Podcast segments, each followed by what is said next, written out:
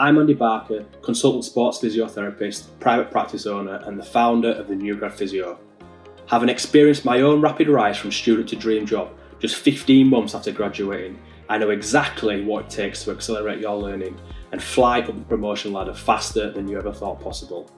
Having previously worked at my dream sports club, the Leeds Rhinos, for over 10 seasons, I now consult with a number of individual elite athletes and sporting organisations whilst running my own private practice. But my biggest passion is the New Grad Physio. I built the New Grad Physio to help New physios, sports therapists, and sports rehabilitators just like you accelerate their own learning and learn the skill sets you need to become a competent, confident, and competitive New Grad Physio. There are specific challenges you will face as a new grad therapist, and this podcast will deliver you actionable advice you can use to overcome these challenges and start your own successful new grad journey. So let's get started. Hi, and welcome back to the New Grad Physio podcast. I'm Andy Barker, your host for today's episode. And first and foremost, thanks for, for joining me on this particular episode. So, in this podcast today, I want to talk about about sort of one of my own problems I had really as a as a student and, and also as a new grad and and why sort of stepping out of, of my own comfort zone made such a big impact on my my early career as a as a new grad physio. So you might actually think myself, you know, someone who's presenting on a on a podcast like this, you might have seen me, you know, lecturing, or you might even have been to sort of one of my courses or something like that. You probably no doubt see me on some sort of video, whether that's on you know Facebook, Instagram, or whatever it might be, and you might think that seeing all this, that speaking in public, you know, being in front of the camera, being in front of sort of groups of people and presenting in that sort of way is something that I am really at home with and something that you know, sort of comes natural natural to me. But this is certainly you know not the case, and it's something in terms of a skill and my ability to communicate that I've had to work so hard on since those early days of being a student as a new grad to to get into a position now where I am very comfortable and actually really enjoy being in front of the camera, being in front of groups of people and actually presenting, whether that's in a, a lecture, on a course, or whatever else it might be. In this podcast, particularly, I want to show you, you know, exactly how hard I had to sort of work and, and what was a you know a big sort of aha moment for me when I sort of first started going out on clinical placements and when I actually realised that I, you know, I really had a problem with communicating not only, you know, with other people in front of groups, but also the, the sort of patients and other members of the MDT that I was sort of working with. And I'm going to show you why, you know, stepping out of your comfort zone and addressing some of the problems that you might have. So these might not necessarily relate to communication, but there may be some other problems you have within your sort of own practice as a student or as, a, as a sort of new grad physio and why you need to work on these sort of weaknesses as these might be preventing you from, you know, enjoying that successful new grad physio career. So to start off with, you know, I've told you, you know, I used to sort of maybe struggle with, you know, that aspect of communication, and it was something that didn't sort of come natural to me. One of the big sort of aha moments, if you like, for me was when I actually went out uh, on my first placement within a professional sports setting, which was actually at the Leeds Rhinos, which was obviously a, a, club that I would later, you know, not so long after my actual placement, but actually start to, to be involved with. And then ultimately, at the end of my university uh, career, if you like, and, and was the, the first place that I went to work sort of post qualification. But what I actually saw when I went into that environment was the, the therapists that were looking after the, the players at that particular time commanding groups, you know, being in front of groups of people. So whether that was the the rest of the MDT staff in terms of maybe like a, a staff meeting and speaking, you know, to the, the head coach, but in front of you know the S&C staff, the other medical staff, you know, other coaching staff that might that be there at that present time. I saw them leading uh, prehab sessions and, and group you know sessions with the team where you might have you know sometimes the the full squad you know under your uh, under your observation and under your care going through some particular maybe some like pre-activation or sort of pre-rehabilitation type exercise prior to a, to a gym session or even prior to a field session. And, and up to this point you know public speaking was something that I didn't like to do. So in university I'd sort of just sit sit you know sit quiet in class wouldn't really um, answer questions, not because you know I didn't necessarily know the answers, which sometimes it was because I didn't know the answers, but most of the time it's just because you know that's suited probably my my personality by nature. I'm a bit, probably a bit of an introvert. Uh, I just didn't feel that the need to sort of speak up, but ultimately my avoidance in, in doing that was was actually impacting my communication skills, and then I, you know I was sort of getting out into to these environments, even my own clinical placements, and I was finding that even my you know conversations with a patient one on one. Obviously, that was away from a group environment, not necessarily public speaking, but you know I wasn't as confident as as maybe what I thought I was. And then taking myself into that sport environment, you know, that was an environment that I saw myself working, an environment that I wanted to, to work in. Uh, and then I realized, you know, that I needed to change because having the ability to communicate not only, you know, one to one with the patient obviously very important, but having the ability to be able to, to command the attention, be able to actually hold the attention of, of a group was something that I needed to learn if I was wanting to, you know, step into the shoes of the you know, therapist that was running that pre-op session or that therapist that was leading that that MDT meeting and addressing the the head coach and the rest of the staff about the you know the injury management of a particular player. So that for me was like a big aha moment when I thought, you know, I've got a problem with you know this particular skill set of communication. It's something that I sort of needed to change. And f- you know, firstly,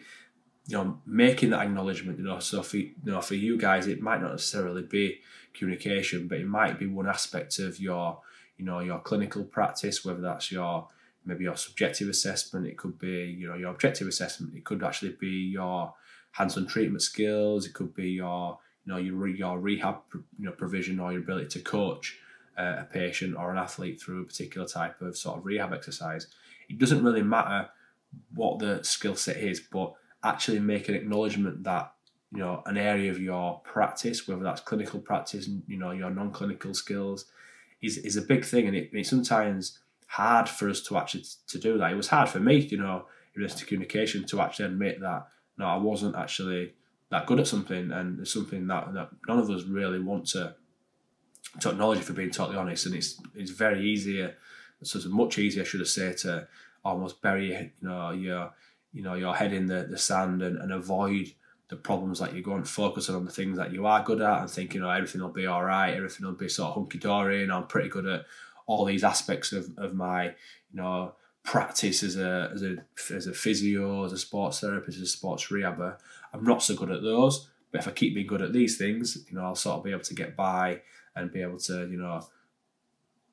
get the you know results, you know, with most of the patients that I see. But you know, it's not going to help you. There are going to be times when those skill sets are, you know, are tested upon. You know, that might not necessarily be in the next day or week or even month, but down the track, having the ability to be that, you know, that well-rounded professional and, and actually being competent at all aspects of your clinical practice. If that relates to those clinical skills, it relates to you know non-clinical skills like communication, like your ability to build rapport with your patient, getting your patients to buy into what you're saying. It might even relate to your skills in terms of you know career skills, being able to you know to nail a you know therapy based CV or you know be able to go into uh, a therapy based job interview and actually nail it and actually you know obviously get that role that you're sort of after. So first and foremost, you need to actually acknowledge you know the aspects of your sort of practice that you you know you may be struggling with and may need work. Hi, Andy here. Hope you're enjoying the podcast so far. Just want to make sure you haven't missed out on my New Grad Physio Survival Guide. The Physio Survival Guide shows you specific skill sets you need to know to survive as a new grad therapist working in your role in the NHS, private practice, or even sport. It's my most downloaded resource, and you can get it completely free at www.newgradphysio.com. So make sure you check it out. Now let's get back to the podcast. the next step is actually take action. So, like I said there, the easiest thing is just to avoid things that we're not good at. That's what we all want to do. We all want to stay within that little bubble, step, stay within our own sort of comfort zone. But actually being actually stepping out of that comfort zone and making it actually uncomfortable, you know, it's not going to be nice. Going back to my own sort of story,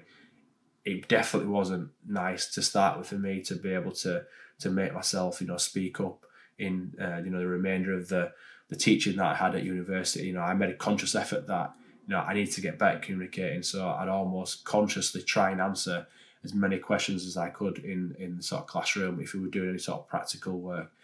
When someone was asked to demo something, I put myself forward, you know, and it, and it was really uncomfortable for me. It was unnatural in many ways for me at, at that particular time. But taking myself out of my own comfort zone and actually testing myself, you know, paid massive dividends for me. And it was something that, with obviously a bit of conscious effort, was something that that turned around actually quite quickly and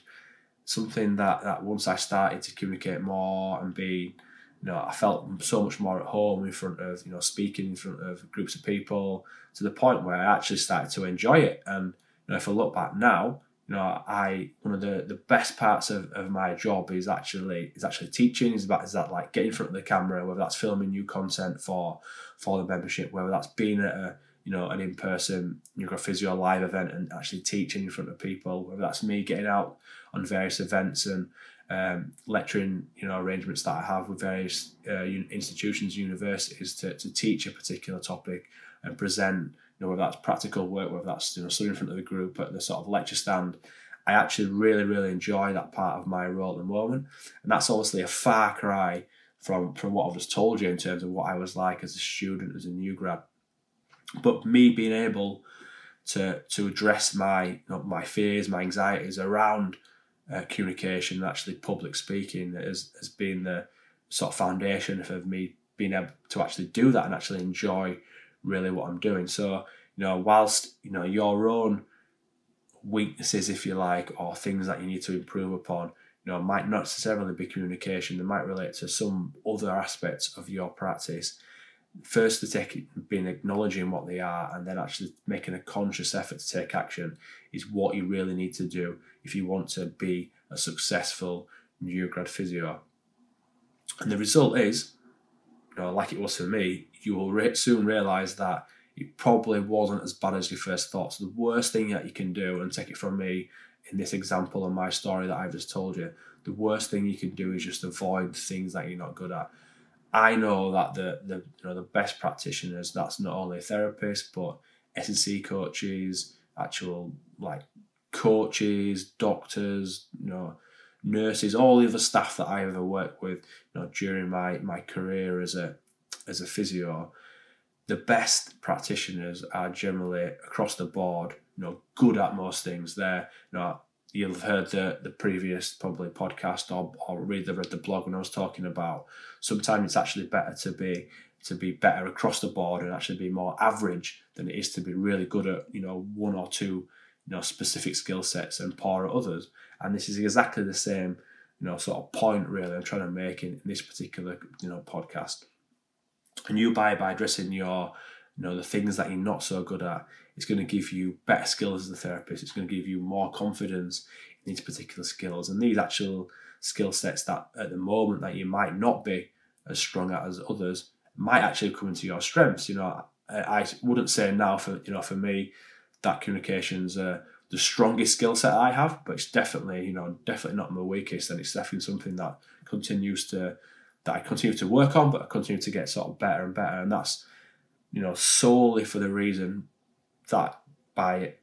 me taking action to step out of my comfort zone and make myself uncomfortable, acknowledging that I had a problem, but then taking action to, to put myself in that position to work on the skill sets that I know needed work, the skill sets that were holding me back uh, from making the, you know, getting results that I wanted with the, the patients and the, the respect almost and recognition that I you know wasn't getting because I was communicating poorly with the other members of the MDT I was sort of working with. To close off this sort of podcast, firstly, you need to acknowledge if there is areas in your practice that need attention, that need work. Second thing is to just take action. So the easiest thing for you to do is to sort of dismiss and forget about these sort of you know weaknesses that you may have and think you know I'll just focus on the things that I'm good at things that I enjoy better but this isn't going to help you and by actually taking yourself out of your comfort zone you know it's never going to be as bad as what you think and it's ultimately going to give you better skill sets so you can better serve the patients and athletes who you're working with and help you enjoy a more successful new grad physio journey. Thanks for listening to the New Grad Physio podcast. If you've enjoyed this content, you will love my website, newgradphysio.com, which is packed full of free content to help you, new grad physio, sports therapist, or sports rehabilitator, overcome the specific challenges you face day to day in your clinical practice.